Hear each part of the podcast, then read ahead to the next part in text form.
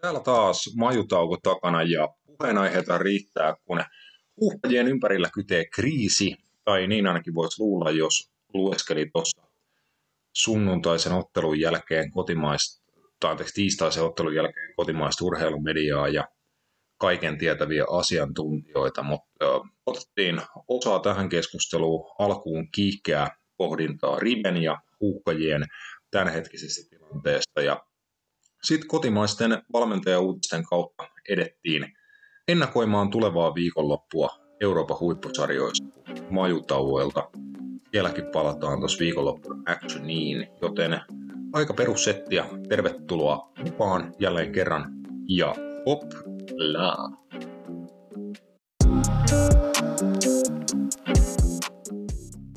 Napitelellä on itsenäinen ja sensuroimaton jalkapallomedia. Asiantunteva, asiaton ja ajankohtainen. Viikoittainen jalkapallopodcast. Morjesta! Napitelellä podcast täällä taas. Meikä on edelleen Junilla Rasmus ja tänään paikalla koko kärkikolmikkomme. Moi Roope Bamberg, hei Matias Kanerva. Moi. Hei. Terve.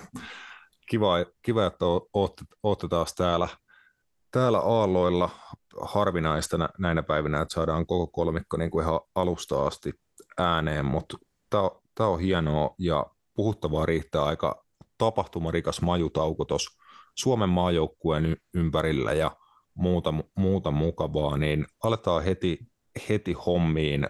Majutauko tosiaan ohi ja aika paljon keskusteltavaa, kun vanha kunnon kriisi maajoukkueen tulosten ympärillä al- alkaa niin kuin olla voimissaan, tai ainakin jos valtamedioita on lukenut, niin siellä on muun muassa jo vaadittu potkuja Markku Rive Kanervalle ja ollut jo monenmoisia ehdotuksia jopa korvaajan suhteen, ja ennen kuin, niin kuin enemmän otetaan kantaa noihin kahteen tappioon, niin on tuo keskustelu niin kuin ollut aika villiä, että se nyt tietenkin on vanha fakta, että tällaiset kriisit ja negatiivisuus yleensä myy lehtiä ja kerää klikkauksia paremmin ja ihmiset tuntuu niin kuin olevan innokkaampia valittaa kuin sitten niin kuin analysoimaan asioita tai sitten kun menee hyvin niin kehuun, niin tämä valittaminen on monien mielestä kivaa, mutta on tässä niin kuin aika villejä juttuja tullut luettua.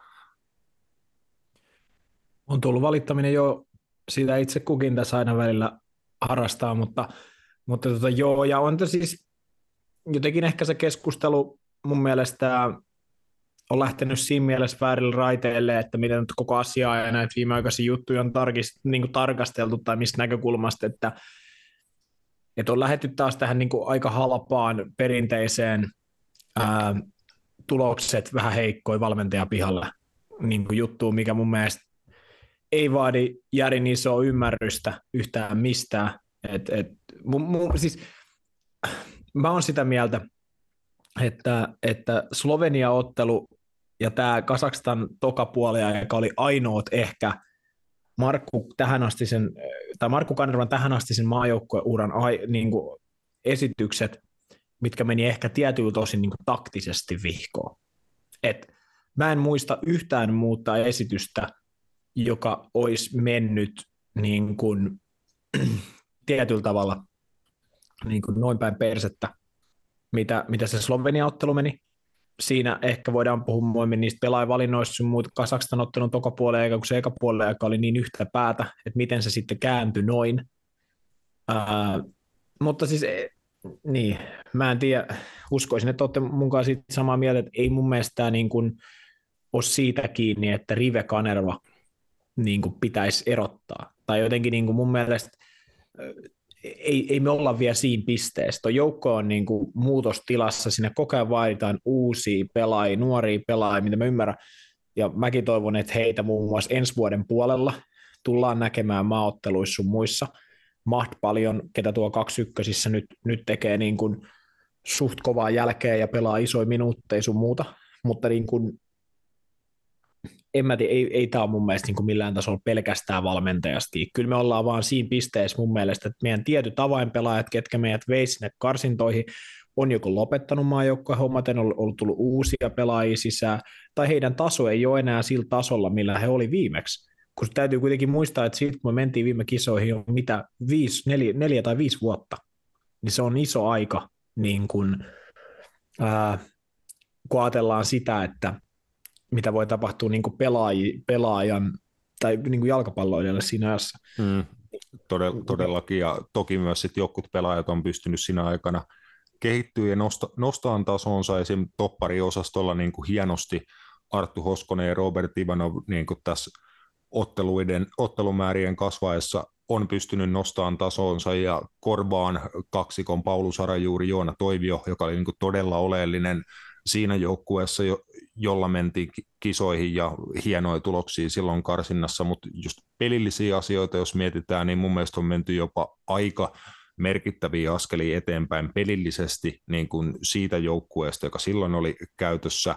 Vähän oli semmoinen murrosvaihe, että käytetäänkö neljän alakertaa, viiden alakertaa. Jos käytetään viiden alakertaa, niin mikä se on se rakenne, millä pystytään vaikka niin kuin rakentaa ja avaan, avaan peliä, mihin ne pelaajat saadaan pallollisessa vaiheessa sijoitettua, niin siinä mun mielestä oli vähän hakemista jossain kohtaa. Se on näyttänyt mun mielestä huomattavasti paremmalta näissä karsinnoissa Suomen esim. tekeminen pallon kanssa, varsinkin just näitä niin sanotusti oman tasoisia maita vastaan, tai jos sit, niin se ta, niin sanottu laadullinen tasoero ei ole niin iso kuin vaikka Tanskaa vastaan, ja ehkä jopa tuossa niin Slovenian parasta mahdollista miehistöä vastaan, niin siinäkin jonkinnäköinen tasoero kuitenkin sit heidän, heidän hyväkseen, niin se, että nyt on hävitty kolme ottelua peräkkäin kahdelle kovalle maalle ja sitten yksi ottelu, joka olisi todellakin pitänyt pystyä voittaa, mutta se heitettiin sitten tulos loppumetreillä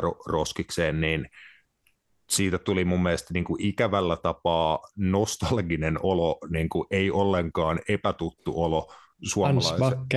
Niin, tai siis vielä pidemmät kaikki nämä Suomi-Unkarit niin kuin aikanaan ja Roy Hodgsonin väännöt, väännöt Portugaliin vastaan sun muuta, että niin kuin oli, oltiin todella lähellä hienoja tuloksia isoja maita vastaan, mutta sitten homma olisi pitänyt klaarata jollain kotivoitolla Moldovasta, niin sit siitä saadaan aikaan tasapeli.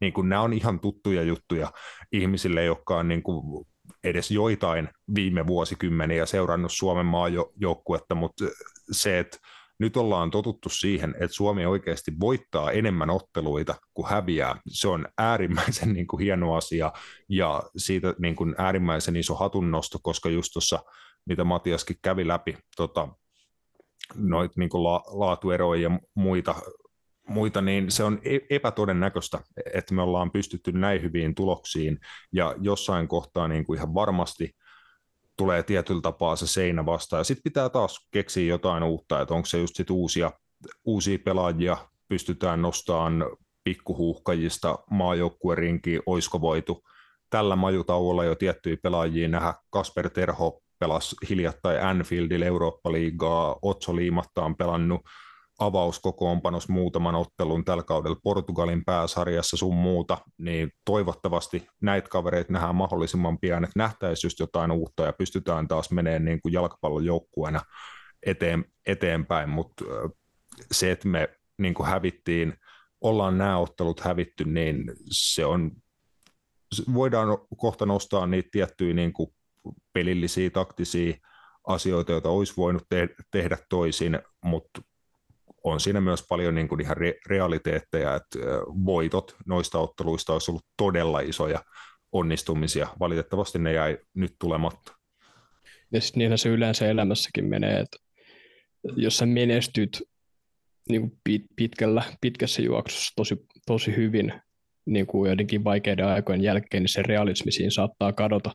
Mm. Et, et siinä on se just se fine line, että joo, päästiin kisoihin, ja nyt se olettamus on, että se olisi niin kuin joka, joka kerta tapahtuisi sama asia, niin just se realismi siinä pitää muistaa, että vähän niin kuin se, sä tiput sieltä jostain sieltä pilvilinnoista, ja nyt vähän niin kuin kävitään, ja sitten tulee se, kun sun tunteet on jo jalkapallon kannattajana, sä oot ns. tottunut tässä viime aikoina siihen, että hei me voidaankin voittaa yleensä tosi paljon otteluita, ja sitten kun tuleekin tämmöinen pieni suvantovaihe, vaikka ollaankin otettu niin pelillisesti kehitysaskelia, mutta se ei ole niin tulostaululla sitten niin näkynyt näissä viime peleissä, niin totta kai se tuntuu pahalta, mutta niin tämmöiset, mun mielestä nämä kaikki riven, riven potkut, niin se on joo, se on niin kuin pöydällä, mutta se on mun mielestä silti vähän ylireagoimista. Näin mä ainakin itse ajattelen. Niin, En mä tiedä. Niin, sanon nopeasti, että mä en tiedä, voittaisiko niillä potkuilla tässä kohtaa mitä, että mun mielestä Rive on ansainnut sen luottamuksen, että hänelle on annettu tämä projekti näistä karsinnoista.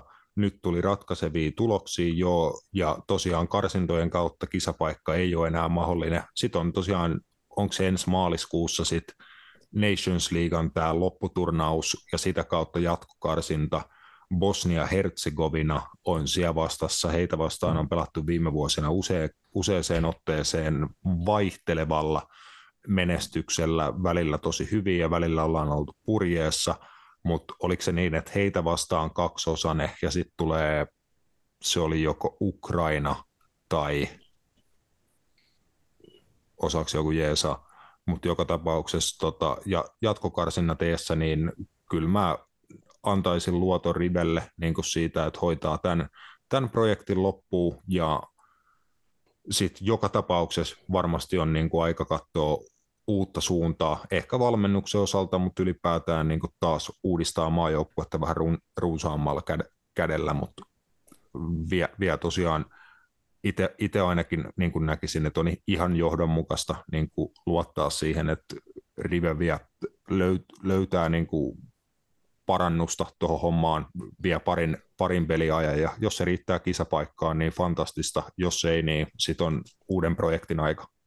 Siis tässä on tähän aikaan, yritän lukea tätä jatkokarsista juttua, niin sehän ne menee jotenkin silleen, että tällä hetkellä siellä on kolme maata on jäämässä sieltä A-liigasta, kansojen, kansojen liigasta, sieltä A, A-korista on jäämässä tällä hetkellä kolme joukkuetta ilman kisapaikkaa tällä hetkellä, niin se täydentää parhaalla D-liigan maalla, eli Virolla, jos kaksi maata, niin polkua täydentää lisäksi Arppamalla B-liigasta joukkojen mukaan, ja jos Arpa asuu siitä Suomeen, niin sitten olisi vastassa niin kuin Puolaa, Kroatiaa tai Walesia, että se on niin kuin se pahin, pahin arpa tällä hetkellä, mutta jos se vältetään, niin oliko niin, että Ukraina, Bosnia tai Islanti, näin ainakin luen täältä niinku uutisista. Että Joo, jotenkin mun mielestä se oli, mun mielestä oli, niin, mun mielestä se oli niin, että niin kuin ennäs välierä Bosniaa vastaan ja sitten se oli Ukraina tai... Ei kun se välierä kotikentällä Ukrainaa vastaan ja karsintafinaali Bosnia tai Islantia vastaan, joo. Niin just, okei. Okay. Eli se on yksi osainen sitten, että se saataisiin vielä kotiotteluksi. Sitä tässä ei selvitetä, okay. mutta joo. Mä, näistä ehditään, ehditään vielä ottaa selvää, mutta mennään noihin tämän maajoukkue tauon matseihin vie, vie tota lyhyesti noin niin kuin pelillisesti. Slovenia, Slovenia vastaan lähettiin aika lailla kolmella toppareilla wingbackit, sitten Uronen, Uronen Alho, äh, Hoskosen ja Ivanovin kanssa oli Leo Väisänen siinä keskikentän pohjalla. Äh, Glenn Kamara oli va- vaihtopenkin puolella, ei kun ei anteeksi, pelasi vähän ylempänä. Siinä Rasmus Schuller ja Kaan Kairinen tuplapivottina. Äh, Kamara – jonkinnäköisenä kymppipaikkana siellä niin kuin vasemmalla välikaistalla, Tempukki keskellä ja Benjamin Chelman oikealla. Mun mielestä on joukkueen rakenne, mitä ikinä sillä niin kuin yritettiinkään, niin se ei toiminut. Slovenia prässäs sen verran korkealta, sen verran intensiivisesti, että ei pystytty liikuttamaan palloa läheskään tarpeeksi nopeasti, että sitä oltaisiin pystytty niin kuin kontrolloidusti pitää ja eteneen pallon kanssa – kaikki pidemmät vaihtoehdot toppareilta kohti Teemu Pukkiä epäonnistu. Se ei todellakaan ole hänen vahvuus pelata niin kuin ns. target-pelaajana ja ei siinä toiminut oikein, oikein mikään siinä ensimmäisellä jaksolla. No ei toiminut, ja, siis, ja siitä nyt voisit mun mielestä niin Rivellä tietenkin vähän risuja antaa, että, että miksi lähettiin. Totta kai siihen on joku syy, mitä me ei todennäköisesti tiedetä, että miksi näin on lähetty. Kyllä mä uskon aina, että, että mutta ehkä niin kuin itse itse mä näen tai ihmettelen ehkä sitä tiettyä passiivisuutta siinä, että, että nyt kun meillä on pelaajia, ketkä, ketkä mun mielestä sit näissä, näissä molemmissa otteluissa, muun muassa niin Daniel Hawkins niin väläytteli sitä ominaisuutta, mikä häneltä löytyy – löytyy niin kuin just siinä, että, että se nopeus, se kyky, kyky niin kuin irtoa vastustajasta, mistä hän sai Sloveniaa vastaan oikein hyvän maalintekopaikan, mistä hän sai myös Kazakstania vastaan oikein hyvän maalintekopaikan, mistä kummastakin olisi pitänyt tehdä maali. ää, niin, niin kyllä mä niin tollaisia pelaajia, nyt varsinkin kun Oliver Antman ei ole mukana, niin olisin toivonut ja semmoista tiettyä riskinottoa just siinä, että et, et jos lähdettiin pelaa sille, että vähän niin kuin safety vierais, tiedettiin, että Slovenia todennäköisesti ottaa enemmän aloitteita, niin mun mielestä olisi pitänyt olla myös semmoiset profiilit siellä, että millä voi hyökkää vastaan. Sä puhuit niin kuin Joel Pohjanpalo eh, aloittamisesta siinä justi, että häntä olisi voitu käyttää niillä pitkillä syötöillä. Sitten jos sinne olisi saatu vaikka Daniel Hawkins, Teemu Pukki pelaa sellaista roolia, missä he juoksee paljon, niin kuin selustaa, pystyy vaikka Hawkinsin kautta niin kuin eh, puhtaasti haastamalla luomaan sitä uhkaa, niissä niin kuin tilanteen vaihdoissa, niin mä, mä uskon, että Suomi olisi voinut niin kuin tehdä enemmän, enemmän tuhoa, koska mä näen, että että noi oli niitä elementtejä, millä mun mielestä niin Slovenia osittain jopa Olympiastadionilla kaadettiin, että tokalla puolella varsinkin, missä 2 maali päästiin niihin tilanteen vaihtoihin, Oliver Antmanin saatiin käyttää, hän pääsi haastaa, hän teki maalin sun muuta, niin, niin kyllä mä näen, että, että toi oli ehkä jotenkin vähän uudon passiivinen niin kuin toi, toi lähestymistapa, mm. siihen nähden, että, että ja sitten totta kai vielä, kun kaikki meni todennäköisesti niin päin hanuria kuin vaan pysty mennä, niin totta kai se sitten vielä teki siitä niin kuin ekstra, ekstra niin kuin huonon näköistä, mutta, mutta ehkä tuossa niin päästään vielä siihen, siihen kysymykseen, niin kuin, mikä nyt mun mielestä on aina hyvä heittää, kun just puhutaan näistä, että halutaan niitä uusia pelaajia, halutaan niitä mielenkiintoisia pelaajia, niin, niin jos me halutaan maajoukkueiden nostaa sitä oman pelin riskitasoa, eli tuoda pelaajia niin kuin paljon nineä, ketkä on hyökkääviä, offensiivisia, taitavia jätkiä, niin riittääkö meillä puolustuspään pelaaminen ja se koko niin kuin laatu siinä kollektiivisessa puolustamisessa niin kuin muita maajoukkueita vastaan siihen, että me voidaan voittaa se matsi. Et sekin on aina tietenkin niin kuin hyvä näkökulma, että tämä pragmaattisuus tietyllä tavalla on ollut se meidän vahvuus ja se kollektiivinen puolustaminen sun muu, että jos me ruvetaan hirveästi nostaa meidän riskitasoja tuomalla nuoria, hyviä, luovia pelaajia. Totta kai se voi tuottaa meille vaikka niin kuin enemmän maalintekopaikkoja ja enemmän niin kuin jopa maaleja, mutta sitten se, että auttaako mm-hmm. se meitä siellä toisessa päässä, niin se on se mun mielestä se isoin kysymys, koska mä näen, että ei. Et jotenkin vaikka meillä on sinne hyökkäyspäähän tulossa, niin tuonne puolustuspäähän meillä ei tällä hetkellä ole niin semmoisia lupaavia, ää, vaikka keskuspuolustajia, ketä tuolla ei maajoukkaisiin niin olisi jo, niin oikein kasvamassa. Ainakin musta tuntuu siltä, että ei, ei niin kuin, äh, ole.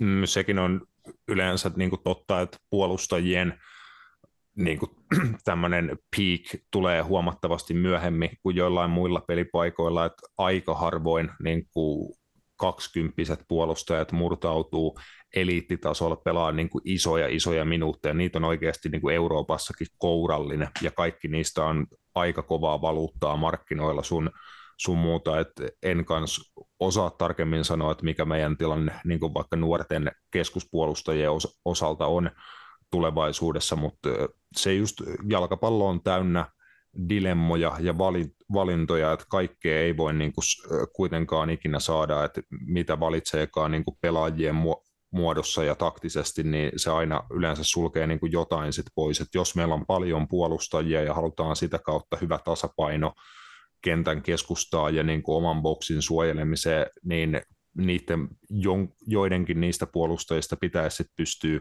pallollisena tuomaan jotain peliä. Esimerkiksi Robert Ivanov vaikka välillä kyllä aika hyvin pystyykin puolustaa eteenpäin ja kuljettaa ja syöttää eteenpäin. Ne on tärkeitä ominaisuuksia. Sitten on tosi oleellista, että äh, miten toimii vaikka just se keskikentän keskusta. Sloveniaa vastaan, vaikka siinä alueella just oli vaikeaa, niin mun mielestä silti Rasmus Schuller oli niin kuin varmimman näköinen pelaaja Suomen joukkueessa, että hän voitti niitä irtopalloja, antoi syötöt nopeata tahtia omille, kun piti rauhoittaa, niin hän yritti rauhoittaa just sitä tempoa, että päästään sitten toiselle puolelle, painottomalle puolelle ja mu- muuta tämmöistä. Että Rasmus Schuller on ollut todella tärkeä siinä keskikentällä, mutta sitten taas ehkä on koettu, että tarvitaan ajoittain niitä Glenn Kamara ja Kaan Kairisen niin kuin pallollisia ominaisuuksia, että saadaan siitä keskikentältä peli edistettyä, mutta mun mielestä esimerkiksi Glenn Kamaralla on ollut suuria ongelmia viime otteluissa – No ensinnäkin siinä, että kun hän pelaa vähän ylempänä, niin hän ei ole päässyt kauheasti vaikuttaa siellä, siellä sitten peliin. Sitten kun hän pelaa siinä tuplapivotis keskikentän keskustassa, hänelle ei riitä intensiteetti liikkuu siinä pallottomassa muodossa tarpeeksi nopeasti, aggressiivisesti riistää ja voittaa palloja. Mun mielestä hän on niin kuin välillä ihan matkustaja siinä. Pallollisena on ihan hyvä, mutta niin kuin se pallottoman tekemisen taso ei mun mielestä riitä keskikentän pohjalla, että jos siinä on kaksi pelaajaa, niin niiden molempien pelaajien pitäisi pystyä kyllä niin kuin pitämään pallossa todella hyvää huolta sitten just voittaa näitä irtopalloja, kakkospalloja sun muuta niin kuin aika, aika hyvää tahtia, niin se on myös mun mielestä niin kuin yksi, yksi ongelma, vaikka noissa kaikissa pelaajissa on myös mun mielestä paljon ihan hyvä, hyvääkin, niin tuossa tullaan just siihen, että eipä niitä vaihtoehtoja ihan liiemmin ole, ja vaikka katsoo, että minkälaista joukkuetta vastaan pelattiin tuolla Sloveniassa, niin siellä on paljon seriaa pelaajia, kaksi maalia iskenyt Benjamin Cesko, tietty RB Leipzig, nu, nuori hyökkääjä tähti ja pelaajia Fenerbahesta, Panathinaikosista, niin kuin kovan tason pelimiehiä ihan eri tasolla niin kuin rutinoituneita ammattilaisia kuin suurin osa Suomen, Suomen joukkueesta. Et Benjamin Cesko teki kovaa jälkeä rankkarista pal- pallomaaliin ja sitten ihan maailmanluokan viimeistely, kun pääsi läpi että täydestä vauhdista vielä aika epätasainen pelialusta, niin pomppivasta pallosta vasurilla täydellinen viimeistely Luken ohi siinä, niin 2-0 tau- tauolla tosiaan häviöllä. Sitten joo, noin vaihdot, Hawkins, Pohjanpalo, vaikutti kyllä huomattavasti peliin, että Pohja, Pohjanpalo pääsi käyttää niitä target-ominaisuuksia ja hienoja volley puolenvaihtoja ja niin kuin millä laitto vastahyökkäyksiä vauhtiin. Ja tosiaan Daniel Hawkins oli sitten nokikkaan Jan, Jan Oblakin kanssa, että se varmaan Suomen, Suomen niin paras maalintekopaikka ottelussa, mutta no, sanotaan nyt vaikka niin, että ei sitä ihan jokainen maalivahti maailmassa olisi ottanut, että oli se todella komea torjunta, vaikka nyt tietysti olisi toivonut, että siitä olisi Hawkins upottanut. Joo, kyllä, kyllä ja ei se, se on vain, noista pitää vaan tehdä maali, jos haluaa noita matseja voittaa. Et, tai sitten pitää luoda just niitä maalintekopaikkoja niin paljon, ja se ei nyt Suomella ole just hirveän realistista. se, se, se, on ehkä niin kuin, mitä tässä nyt ehkä niin kuin itsellä tulee lähinnä mieleen, että nyt joku ratkaisu mun mielestä siihen pitää edelleen löytää, että miten pystytään pääsemään paremmille maalintekopaikoille – koska se, mikä on niin kuin ollut silmiinpistävää oikeastaan sen, no, jo, no jopa itse asiassa, itse asiassa siinä Kasakstan vierasottelussa jo, niin niitä superhyviä maalintekopaikkoja ei, tai niin kuin ei, ei pystytä luomaan mun mielestä tarpeeksi sellaisia maalintekopaikkoja, mistä niin kuin pitäisi tehdä maali, jos niin voi sanoa. Että me luodaan semmoisia paikkoja, mistä voi hyvällä yksilötaidolla pelaaja tehdä, niin kuin muistetaan vaikka tilanteen vaihdot Tanskaa vastaan, Teemu Pukil pääsi haastaa Andreas Kristenseniä vastaan. Sehän on niin kuin Euroopan huipputasolla ihan ilmiömäinen maalipaikka, että sä pääset kuljettaa toppariin vastaan yksi yksi, niin yksi, niin kuin yksi vastaan yksi tilanteen ja se toppari peruuttaa oman boksin sisään.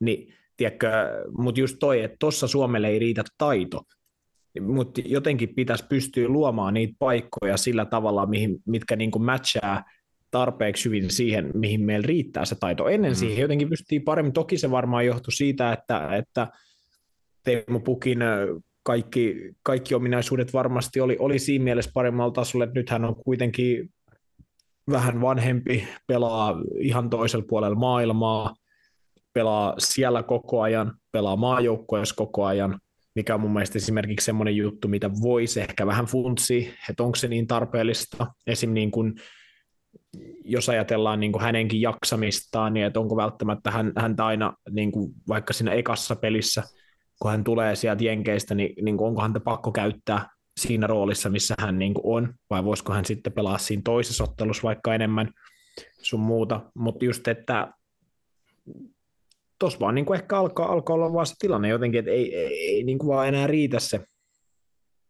tietyllä tosin se taso, että mutta se on mun mielestä se niin kuin juttu, että kollektiivisesti pitäisi enemmän pystyä luomaan maalipaikkoja. Toi on mun mielestä hyvä kysymys, että nostit sit keskikentästä, olisiko mahdollista peluttaa 4-3-3 pelimuodostelmassa, tai miten se nyt haluaa sitten 4-1-4-1, niin vaikka Kankairista, Glenn Kamara ja Rasmus Schülleria kolmikkona, niin kuin tietyllä tavalla, joo, ehkä se on niin kuin he on olleet samaan aikaan kentällä, mutta he, he ei ole ehkä ollut silti ihan kolmikkona siinä, siinä niin kuin tietyllä tavalla aina. Mä en tiedä, voisiko se niin toimii, pelata sitten, kun Oliver Antman tulee takaisin, niin puhtain laitureilla, vaikka Håkan Santman laidoilla, jotka on sitten niinku tämmöisiä tyypillisiä laitapelaajia, ja sitten vaikka Joel Pohjanpalo piikissä, ja te, tai Teemu Pukki vastustajasta riippuen, että jotenkin toikin, että on mä vähän ehkä kypsä, silleen itse ainakin siihen näkee, että jos meidän hyökkäyskolmikko on silleen, että Pohjanpalo keskellä Pukki Shelman laidoilla, niin en mä kyllä, mm, kyllä. ihan liikaa niin kuin, odotuksia lataa siihen, että siellä mitään niin kuin, tapahtuu valitettavasti. Että. Joo, ja just, just tuossa, että jos käytettäisiin vaikka näitä kaikkia kolme keskikenttäpelaajaa, niin olisiko siinä sitten mahdollista esimerkiksi niin just, että jos laiturit pitää leveyde, siellä on esim. Antman Taylor tai Antman Hawkins laidoilla, niin Matti Peltola mun mielestä pelasi ilmiömäisen pelin Tanskaa vastaan niin kuin vasempana topparina ja on myös niin kuin keskikenttäpelaaja pelaaja koulutukseltaan ja pystyy varmasti tekemään tämmöisen niin kuin puolustaja keskikenttä hybridi roolin, että tulisi niin kuin siihen tukea Rasmus Schulleria pallollisessa vaiheessa ja se antaisi sitten Kamara ja Kairisen nousta yhden oksan ylöspäin, mistä he sitten pystyy viemään peliä eteenpäin kuljetuksilla ja hyvällä syöttötaidolla, niin siinä voisi olla, voisi olla idea ja näin, mutta tuosta päästään hyvällä aasinsilalla Kasakstan otteluun siitä, että Slovenia teki jo kolmannen maalin vielä lisäajalla, tai oliko erikoistilanteen jäl- jälkitilanteesta, vielä sitten 2-1 tulos olisi ollut hyvä, että se olisi vielä niin kuin vaikuttanut näihin maalieroihin ja Slovenian kanssa keskenäisiin otteluihin, jos olisi 2-1 tuloksella sieltä, sieltä selvitty, mutta ei, eipä selvitty, ja Kasakstan otteluun sitten kokoonpano oli huomattavasti hyökkäävämpi ja joidenkin mielestä varmaan positiivisempi. Siellä oli Robert Taylor ja Daniel Hokkan savauskokoonpanos, Joel Pohjanpalo, Teemu Pukki hyökkäyksessä. Richard Jensen oli tullut puolustukseen, pelasi vasenta pakkia kautta vasen, vasenta topparia, Nikolai Alho sit sai oikealla nou, nousta vähän en, enemmän, mutta siinä oli jopa mielenkiintoinen pallollinen rakenne ajoittain, että musta tuntuu, että melkein kaikki Suomen hyökkäävät pelaajat, Taylor Hawkins, Pukki, Pohjanpalo hakeutui niin kuin joko vasemmalle välikaistalle tai keskikaistalle, että he oli hyvin lähekkäin siellä toisiaan niin kuin Kasakstanin linjojen välissä ja sieltä löytyi kyllä linjojen välistä pelaajia, saatiin pelattua läpisyöttöä linjan taakse, pari kertaa oli ihan pienestäkin, ettei läpisyöttö olisi natsannut sun muuta, niin ainakin siinä oli niin kuin yritetty äh, niin kuin pelata huomattavasti hyökkäävämpää, luovempaa jalkapalloa, ja äh, Robert Taylorin erikoistilanne maali, joo, hieno, hieno suoritus Leo Messi vaparikoulusta Olympiastadionille näyttää taitoja, ja olisi ollut ehdottomasti paikkoja tehdä enemmänkin maaleja varsinkin e- ekalla jaksolla ja näin, mutta mun mielestä niin tuossa sitten valintoja ja pelisuunnitelmaa ei voi ihan liiemmin sitten taas lähteä kyseenalaistaan, kun sitten ehkä just tokalla puolella, että jostain syystä homma sitten valitettavasti lässähti, lässähti kyllä siinä toisella jaksolla. Joo, mä en tiedä mitä siinä, mitä siinä tapahtui. Se kaikki lähti siitä mun mielestä siitä Kasakstanin yhdestä kaukolaukauksesta, mikä osui rimaa. Sen jälkeen asiat rupes menee jotenkin aivan päin helvettiin. Mä en niin tiedä. Siihen asti mun mielestä Kazakstan ei niin päässyt yhtään mihinkään. Mutta sitten mä en tiedä, kuka se heidän pelaajan numero kahdeksan.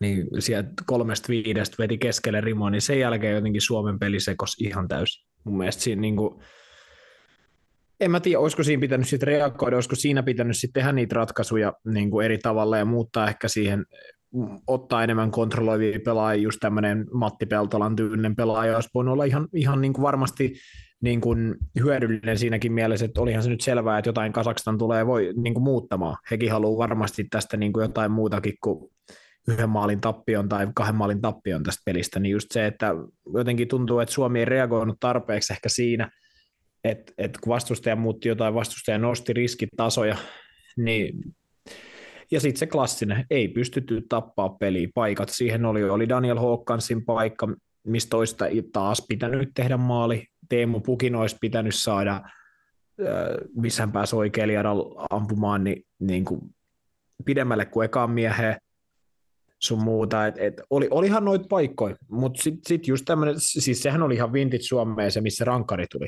Siis niin kuin mitä helvettiä, siis se alkaen siitä, siitä, ei, siitä ei enää olisi puuttunut se, kun joku olisi vielä fudassa se omi, tiedätkö? Siitä, kun Glenn Kamara suhasi sen sinne taivaalle ja sitten painittiin siellä Miten, niin siis siitä ei enää puuttunut, kun joku olisi ohjannut sen vielä omaan maaliin. Se olisi ollut aivan niin kuin 2010 Stuart Baxter Suomeen tai jotain niin kuin vastaavaa. Mutta, ja, ja sitten tietenkin siis erikoistilanne, erikoistilanne tota, Glenn Kamara unohti, unohti miehensä.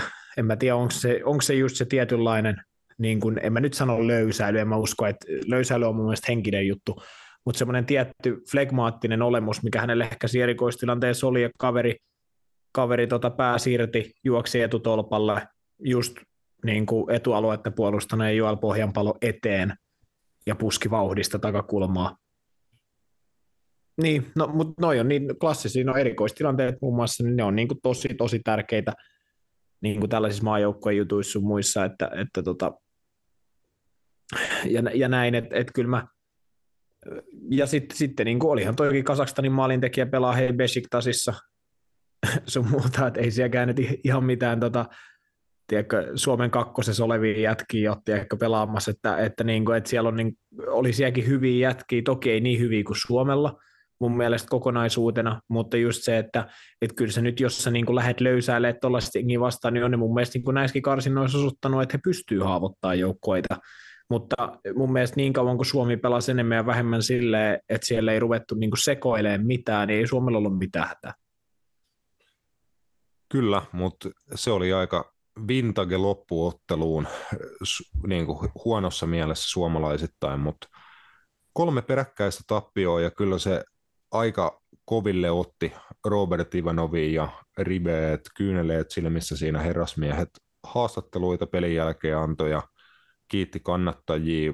Tuli nämä klassiset anteeksi pyyntöhaastattelut. Itse asiassa Ivanovilta tuli jo Sloveniassa ja Riveltä sitten tuossa Kasakstan ottelun jälkeen. Mä oon siitä vähän toista mieltä, että missään nimessä ei ole mitään anteeksi pyydettävää. Ei tarvitse pyytää anteeksi koko Suomen kansalta. Kaverit kuitenkin valmennusta ja pelaajien myöten aivan varmasti on antanut siellä kaikkensa.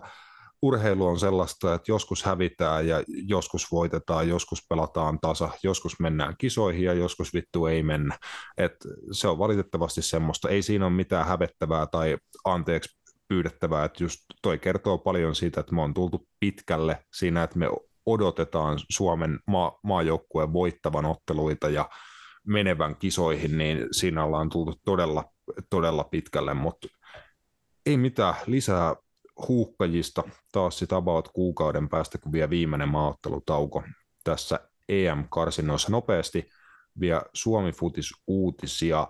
Ää, entinen HJK päävalmentaja Toni Koskela sai haluamansa pesti ulkomailla ja suuntaa Kyprokselle Ael Limassolin päävalmentajaksi, että ei nyt mikään ihan kaikista tarun, taruhohtoisin uh, seura, mutta kuitenkin Kyproksella äärimmäisen perinteinen, perustettu 1936 kertaa voittanut paikallisen mestaruuden, seitsemän kertaa paikallisen kapi ja neljä kertaa superkapi. Tällä hetkellä kymmenentenä Kyproksen liigassa, että siellä valmentaja tosiaan ilmeisesti tässä alkukaudesta jo erotettu. Transfermarktin mukaan semmoinen 9 miljoonaa euroa on Limassolin, Limassolin joukkueen markkina-arvo. Se on vähän, re, vähän vajaa miljoona enemmän kuin vaikka HJKssa. Sitten taas on tuolla vähän isompiakin seuroja, muun muassa tällä hetkellä Euroopassa pelaavia Kyproksella, joita lähtee sitten Koskela – Ail Limassolin kanssa haastaa, mutta joka tapauksessa ei ole mitään ihan arkista herkkua, että suomalainen päävalmentaja pääsee ulkomaille hommiin, niin onneksi olkoon Toni Koskelalle. Joo, ehdottomasti mun mielestä hyvä, hyvä juttu vaan, että pääsee, pääsee tonne, se on kuitenkin, kuitenkin aina niin kuin, mä koen, että se on hyvä, hyvä niin kuin asia menee, miten menee, niin sanotusti, että Kyllä. Äh, Veikkausliikas viimeinen kierros on lauantaina, sitä käytiin jo läpi edellisessä jaksossa. Pystyykö Kuopion palloseura ihmeeseen Bolt että vähintään kolmella maalilla heidän pitäisi HJK voittaa, jotta Veikkausliikan mestaruus matkaisi sitten Töölöstä Kuopioon. Mutta joka tapauksessa mestaruus on vielä elossa ja putoamistaistossa IFK Mariahan pakkovoiton edessä Kotkassa. Karsin, nousukarsinnassa tulee sitten vastaan joko Gnistan tai SJK Akatemia, heidän välillään vie, vie ottelu, että selviää, että kuka tulee sitten haastaan joko MIFKiä tai, tai KTPtä. Paljon jänn... siis SJK Akatemia? Joo, vielä on semmoinenkin mahdollisuus ainakin paperilla, että he voi nousta veikkausliigaa. Ei. Ei, ei voi, niin ei voi vittu käydä. Tämä on mun mielestä ihan farssi muuten. Mä oon pahoillani. Joo, siitä, vo, siitä voidaan keskustella vaikka toisella kertaa. Paljon jännittäviä nousukarsintamatseja myös ympäri Suomea. Kakkosen joukkue taistelee no, noususta ykköseen, siellä kaksosaiset ottelut joidenkin osalta käynnistymässä viikonloppuna, joidenkin osalta jo toiset, toiset osat. Muun muassa Ilveskissat haki 0-0 tuloksen Vaasan IFK vieraana ja sitten sunnuntaina kaupissa isännöi heitä toisessa osassa, eli Tampereella ainakin yksi nousupaikka auki. Tampere United ekassa osassa isännöi klubi 04 ja sitten vielä toinen osa Töölössä, että muun muassa täällä Tampereellakin vielä taistellaan siitä, että jos, jos nousu, nousu tulisi seuralle tai pari, parillekin, mutta lähtekää paikan päälle kattoon kauden viimeisiä matseja lämpimästi päälle ja makkaraa ja kahvia kisakatsomoista. Niin Nakkimuki. Jep, kaikki klassikot vielä, vielä ehtii kokea tässä syksyn aikana. Pienen tauon kautta ää, kohti tulevaa viikonloppua ja eurooppalaista eliitipalloa. Napit edellä on itsenäinen ja turkulainen jalkapallomedia.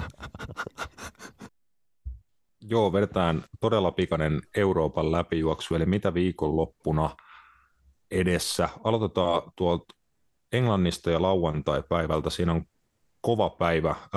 14.30 eli paikallista aikaa, 12.30 lounas, lounasajan Merseysidein derby. Jostain syystä Liverpool on pelannut 13 kertaa putkeen tähän lounasajan, lounasajan kickoffilla, kun palataan nimenomaan majutauolta, niin jostain syystä Liverpoolin ottelu halutaan aina siihen aikaan asettaa, mistä aina Jurgen Klopp myös muistaa, muistuttaa sun muuta mukavaa, mutta äh, Sean Dyche oli, haki Anfieldiltä vierasvoiton tuossa korona, koronakaudella, siihen ei ihan liian moni manageri ole pystynyt, taisi Dychenkin eka voitto olla Anfieldillä, mutta pystyykö seksi Everton uh, järkyttää Liverpoolia, kun tosiaan Liverpoolkin ehkä vähän väsyneen jaloin ainakin osittain lähtee, kun eteläamerikkalaiset pelaajat, pelaajat lasketaan mukaan sun muuta, niin uh, kuinka paljon Everton voittaa lauantaina?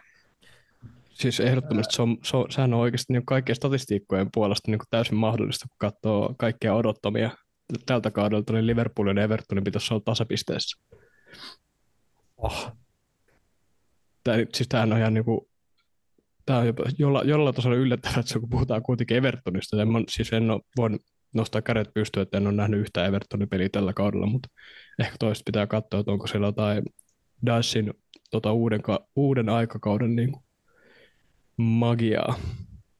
Joo, ilmeisesti he on oikeasti pelannut vähän enemmän jopa jalkapalloa tällä kaudella ja on pystynyt joissain otteluissa luomaan, luomaan maalipaikkoja ja näin viimeistely vaan ei ole, ei ole liian hyvin natsannut, mutta se on, se on parantunut tuossa viime otteluissa, mutta luulen, että Liverpooliin vastaan Anfieldillä aika klassinen Sean Dychin ryhmän peliesitys tullaan näke, näkeen, että tiivistä pu- puolustamista ja taistelu, taistelupalloa, onko Liverpoolille sitten kärsivällisyyttä ja laatuu, laatuu se tuossa kaataa, että Liverpoolilla aika tärkeä vaihe kaudesta, että heillä oli hyvin niin kuin haastava alkukauteen, mutta nyt olisi se, semmoinen rani, että he pystyy ikään kuin vakiinnuttamaan paikkaansa tuo sarjan, sarjan paremmassa päässä, jos tuossa seuraavia valio, valioliigaotteluita pystyy klaaraa, että heillä Evertonin jälkeen Nottingham Forestia, välissä liigakapissa Bournemouth, sitten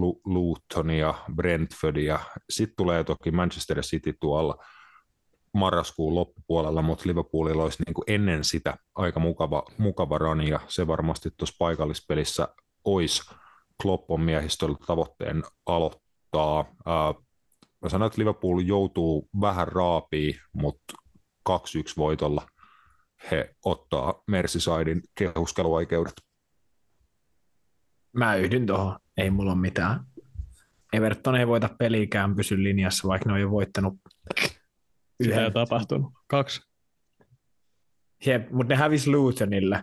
Mun mielestä se on, niinku silleen, ne, on, ne on edelleen, niinku, siis jos ne voitti pelin, niin se häviäminen Lutonille kotona oli niinku miinus kaksi. Että ne on silti, niinku, niinku, tiiäks, ne on niinku miinus yhdessä voitetussa pelissä silti tällä hetkellä. Et, ei ne, joo, kyllä Liverpool.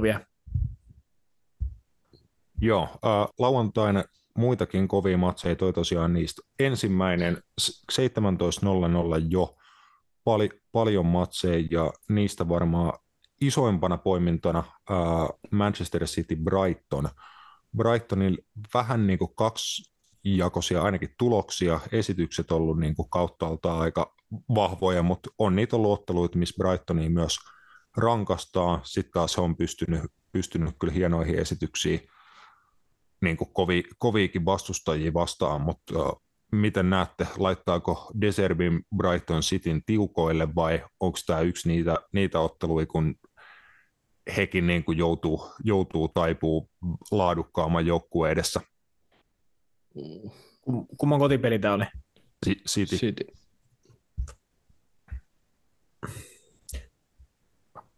No siis uskoisin, että laittaa tiukille, mutta ehkä se heidänkin tietyllä tavalla avoin pelitapa saattaa avata tiettyjä, tietyille pelaajille tiettyjä tiloja, esimerkiksi vaikka Erling Haaland sun muuta, ketkä voi sitten mahdollisesti rankasta. Kyllä mä niin, eiköhän City voita. Palaako Rodri tähän peliin jo? Eikö hän palaa? Taitaa palata, Eikö joo kolme peliä, mikä se pelikelpoisi oli, niin se miss, eikö se missä on Arsu-pelin, joo, Arsu Newcastle, eikö Arsu Wolves Newcastle, joo, palaan nyt. Joo. Eikö se yksi oli EFL-peli? Eli ei palaa. Joo, ei. No niin, no se uh, mun, mun mielestä se voi ehkä kärsiä sen pelikiellon siinä liikakappelissä. Mä en ole ihan, mä en ole ihan sata varmaan oikein. Siis oli, oli toi just toi, että niinku kaksi keltaista korttia, niin siitä se oli niinku eri kuin vaikka niinku suorapunainen.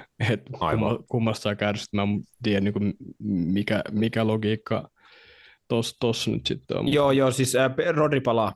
Joo, okei. Okay. Se okay. kärsi sen ilmeisesti liikapin, liikapin pelissä ainakin täällä lukee. Se on Sitin kannalta pirun iso juttu, koska Brighton tulee niin kuin asettaa heille aika mielenkiintoisen taktisen haasteen, että heillä on hyvä, hyvä korkea prässi ja he pystyvät sitä muokkaa silleen, että varmasti niin kuin Cityn oma, oma pelin avaaminen on haastavampaa. Nähtiin tuossa Arsenaaliin vastaan, että he joutu aika paljon pelaajia tiputtaan siihen rakennusvaiheeseen, jotta he sai kontrollia, mikä taas sit eh, johti siihen, että he ei ihan liikaa pystynyt maalintekopaikkoja siinä ottelussa luomaan, niin Rodri auttaa ihan pirusti, koska hän pystyy tekemään välillä niin kuin parin pelaajan hommat siinä keskikentän keskustassa, niin sanoisin, että kyllä toi Citylle jo, Citylle ehkä kääntyy, että jos Brighton yhden maalin tekee, niin kolme, kolme yksi olisi mun ehkä tulosveikkaus. Mennään sillä. Sillä mennään. Joo, il- iltaottelu lauantaina Chelsea Arsenal. No vittu, huh huh. Uh, Onko Roopeli jotain analyysejä tähän? Mä sanoisin, että jos nyt ei mitään ihan mullistavia asioita tapahdu, niin kyllä mä nyt uskon, että Arsenalta varmaan voittaa, mutta kyllä Chelsea voi, onko se Stanford Bridgeillä? Kyllä. Mm. Niin on, no niin, no siellä ei ole kyllä helppo. Kyllä, kyllä tosta voi tulla, niin kuin, no viime kausin on taidettu nähdä aika yksijakoisia noin noi pelit niin kuin siinä mielessä, Arsenal on niitä vienyt aika vahvasti, mutta kyllä mä veikkaan, Pochettino voi niin kuin pistää kyllä just, heilläkin on nuori, nuori liikkuva, taitava joukkue, uskoisin, että voi, voi kyllä tota, mä en tiedä esimerkiksi mikä jonkun Bukayo Sakan tilanne sun muuta on, että, että onko sen, onko sen mukana vieläkään, mutta, mutta tota, no toi voi olla kyllä. Niin kuin, on ollut hyvä peli. Tämä on niin kuin Joo, ja mulki on vähän sellainen fiilis, jep, jep. Että se voi olla niin kuin ihan viihdyttävä, klassinen valioliiga, tota, hyökätään vitusti.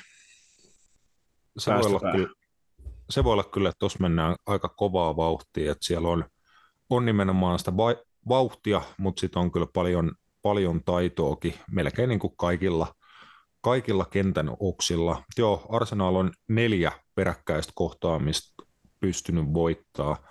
Chelsea olisi hyvä, hyvä paikka ottaa edes tulos, tulos kotona. Mä sanoin, että tämä voi hyvin päätyä tasapeliin ja toivottavasti maalirik, maalirikkaaseen sella, sellaiseen niin kuin 2-2 tai 3-3 osastolle mä niin kuin lähtisin melkein tässä. Mä en sano mitään. Hyvä. Uh, no jinx. Mä sanoin yksi yksi, mutta tasuri käy. Sano vaan, että hyvä Joo, peli. Matias vähän, vähän, maali, vähän maalisemmalla ja mä laitan overia sitten pönttöön. Mä veikkaan, Kuka tekee Chelsealla kolme maalia? Öö, Rhys James tulee tekee 20 minuutin kameon, tekee 1 plus 1 ja loukkaantuu. Raheem Sterling tekee yhden maali, hommaa, hommaa yhden rankkarin ja Vai Enso Muni. Uh, Reece James tekee paluun, niin se tekee yhden maalin. Entä jos Mudrik osuisi toisessa pelissä putkeen? Ei, kyllä mä sanoin, jos Chelsea tekee kolme maalia, niin yksi niistä tulee pakosti topparin päästä.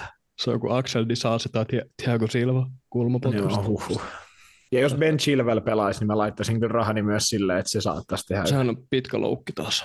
Juu, no sekä ei shokeeraa ketään varmaan, mutta, mutta tota, joo, en mä, niin, en mä kyllä ihan reilisti tiedä, että kuka välttämättä, jos Puka ja Sakakaan ei pelaa, kuka Arsenaliltakaan tekee kolmea, mutta no, en tiedä. Jos Rasmus, kuitenkin... Rasmus taikoo tuosta 3-3 lopputuloksen jotenkin, niin mun mielestä se on niin kuin mediokamaa. Kato, katsotaan, se on kyllä, jos natsaa, tai sitten se on vaan niin kuin kävi, tu, kävi tuuri, kun möläytti jotain suusta. Mutta uh, lauantaina valioliikakierros jatkuu vielä myöhään iltaan 22.00 Sheffield United, Manchester United, kova, kova kohtaaminen. Sunnuntaina ainoastaan yksi ottelu, Aston Villa West Ham, maanantaina Tottenham Fulham. Ei mitään suurta, suurta mulla niistä, niin hypätään nopea laliika vaikka vielä tähän loppuun. Taisi olla lauantai, kun Matias Madridilaisilla oli molemmilla aika hankalat vierasreissut, Real Sevilla vieraana ja Atletico Rafa Benitezin Seltan vieraana. Heitä vaikka no, noihin matseihin nopea jotain. No, joo. Tuosta Seltasta mä en ole ihan varma, siis se kuulostaa paperille ehkä vaikeammalta, mitä se on sitten tällä kaudella ollut loppujen lopuksi. Mutta siis, no joo, ähm, Atletico hakee kyllä voito, hakee 0-2 numeroin voito. Kyllä mä, kyllä mä jotenkin uskon, että Real Madridkin, en mä tiedä. Siis, tämä nyt on sinänsä ihan sympaattinen kohtaaminen, kun Sergio Ramos kohtaa entisen seuransa. Toki ei vielä Bernabeulla, mikä nyt on sitten vielä ehkä jollain tasolla sympaattisempaa, mutta – mutta tota, onhan tuossa niinku, ehkä, en, en mä tiedä, Ky- kyllä Real Madrid voittaa, kyllä toi Sevilla on ollut kans niinku aika muusissa. Ja, ja mä en edes tiedä, kuka sitä valmentaa, mutta täytyy ihan pakko nyt tsekkaa, koska ää, siellä Mendili Bar sai kenkää. Semmoinen herra kuin Diego Alonso. Aha, kuulostaa jotain formulakuskilta. uh, A, mä, tää tuli jossain kohtaa vastaan urgualainen valmentaja. Ah, Uruguay maajoukkueen se, onko se entinen valmentaja, joka Joo, oli mun kyllä, MM-kisoissa? Joo, tämä on ilmeisesti tämä, joka Marcelo Bielsan edeltäjä Uruguayssa, joo. Joo, joo, kyllä. No joo, ei se, ei se nyt välttämättä sit ihan huono vaihtoehto ei ole sen enempää kyllä hänestä mitään tietoa, että mutta jos nyt pystyy semmoista Urgua jo henkeä tuohon jengiin, jengiin saamaan, niin kyllä nyt se vielä varmaan voi olla aika vittumainen vastustaja. Ja onkin siis kotona aina noille isoille joukkueille aika vaikea vastustaja, että Että, mutta kyllä mä nyt uskon, että Real Madrid, vaikka sitten sillä Jude Bellinghamin jollain Kimpo polvesta tai jostain, niin, niin tekee sitten ja tekee sen hänen trademark-tuuletuksen. Kukaan muunhan ei ole muuten vittu sit ennen levittänyt käsiä, kun tiedätkö tuulettaa maalia. Joo. Jep. En, enemmän ehkä tämmöinen klassikko tu, tuuletus. Niin kuin. Joo, mutta sekin on tullut trademark. Se on, niin kuin, mm. se on aina, jos joku tekee nykyään ton, niin se on niin kuin, että teki Jude Bellingham tuuletuksen. Mä olin silleen, niinku, että aha, okei. Okay. Mutta joo, ei siitä sen enempää. Kyllä Real Madrid se voittaa. Joo, uh, FC Barcelona melkolaisen varamiehisenä tällä hetkellä, että loukkaantumista toisensa perään, varsinkin puolustuksessa tilanne, tilanne on aika haastavan oloinen, mutta Barsalla kotona Atletico tuossa sunnuntai-iltana. Bilbao siis. Pystyykö? Joo, Atletic, Atletic Bilbao, joo. Joo. Mun täytyy ihan katsoa täältä whoscored.comin ennakoista, että ketä he veikkaa, että Barcelona pelaa kentällä, koska mä en ole itse asiassa ihan varma. Uh, niin. No joo, no, no joohan toi nyt siis ihan jees, toi niinku, mutta ei se hirveästi laaju. Tällä hetkellä siellä loukkaantuneena on, on Pedri, Frenkie de Jong, Lewandowski, Rafinha, Sergi Roberto, Jules Kunde, Alejandro Balde, uh, no Gavi pystyy pelaamaan, Lamine Jamal on ehkä loukkaantunut. Siinä on silleen niin kuin avauskokoonpano melkein kokonaan avaris, tai niin kuin loukkaantuneena. Et se on ihan hyvä saldo mun mielestä, tälleen kuitenkin ollaan lokakuussa. Mutta tota, ää, no kyllä nyt, kyllä mä nyt luulisin silti, että Barcelona viime pelissä loi sen kolme ja puolen maalin verran XGtä Granadan vieraan. Kyllä mä uskon, että Bilbao vastaa, mikä toki ei ole ikinä helppo peli, niin pystyy silti kotona – luomaan suht paljon ää, vaaraa. Toki sitten täällä on tämmöisiä riskitekijöitä, että jos Markus Alonso muun muassa vasempan puolustaja, niin häntä vastaan pelaa joko Inaki Williams tai Nico Williams. Mä en tiedä yhtään, että kumpi on edes niin kuin parempi vaihtoehto, kumpi aika heikkoa. Tai ehkä ne molemmat pelaa, niin, niin se voi olla myös tälleen niin kliseisesti, että ei mene edes huumorista kamaa sit siinä kohtaa, jos joutuu vähän niin kuin tonne alaspäin juokseen, mutta ehkä tota, mm. Barcelonalle joku ra- ratkaisu siihen. Mut isot pisteet tosiaan just kun Real vaikeassa paikassa Sevilla vieraana, niin jos he pisteitä tiputtaa, niin Barsa tällä hetkellä kolmen pisteen päässä niin pysyisi siinä iskuetäisyydellä. Uh, Bilbao koutsaa entinen Barsa-valmentaja Ernesto Valverde. Joo. Ja heillä ihan ok, ok pisteitä kasassa kuitenkin niin kuin tällä, tällä hetkellä, että tulee siinä viidentenä pari pistettä Atletikon takana ja neljä pistettä Bar- Barcelonan takana, että ihan sol- solid alkukausi kuitenkin sielläkin. Uh, nyt on ihan vapaa, vapaa osio, että jos tulee yhtään mitään shoutteja jalkapallon villistä maailmasta mieleen, niin antakaa palaa. Uh, Mä en tiedä, se, no Italiassa on sunnuntaina AC Milan Juve. Se on ihan hyvä, hyvä peli. Häh, muuten ei nyt mitään siis massiivista. E, ensi viikonloppuhan sitten mun mielestä onkin niinku aika kova. Kova niinku, sitä nyt sitten ensi viikolla varmaan, niinku, tai ensi viikon viikonloppu, silloin on aika isoja matseja, isoja matseja niinku sarjas kuin sarjas, että silloin on tota,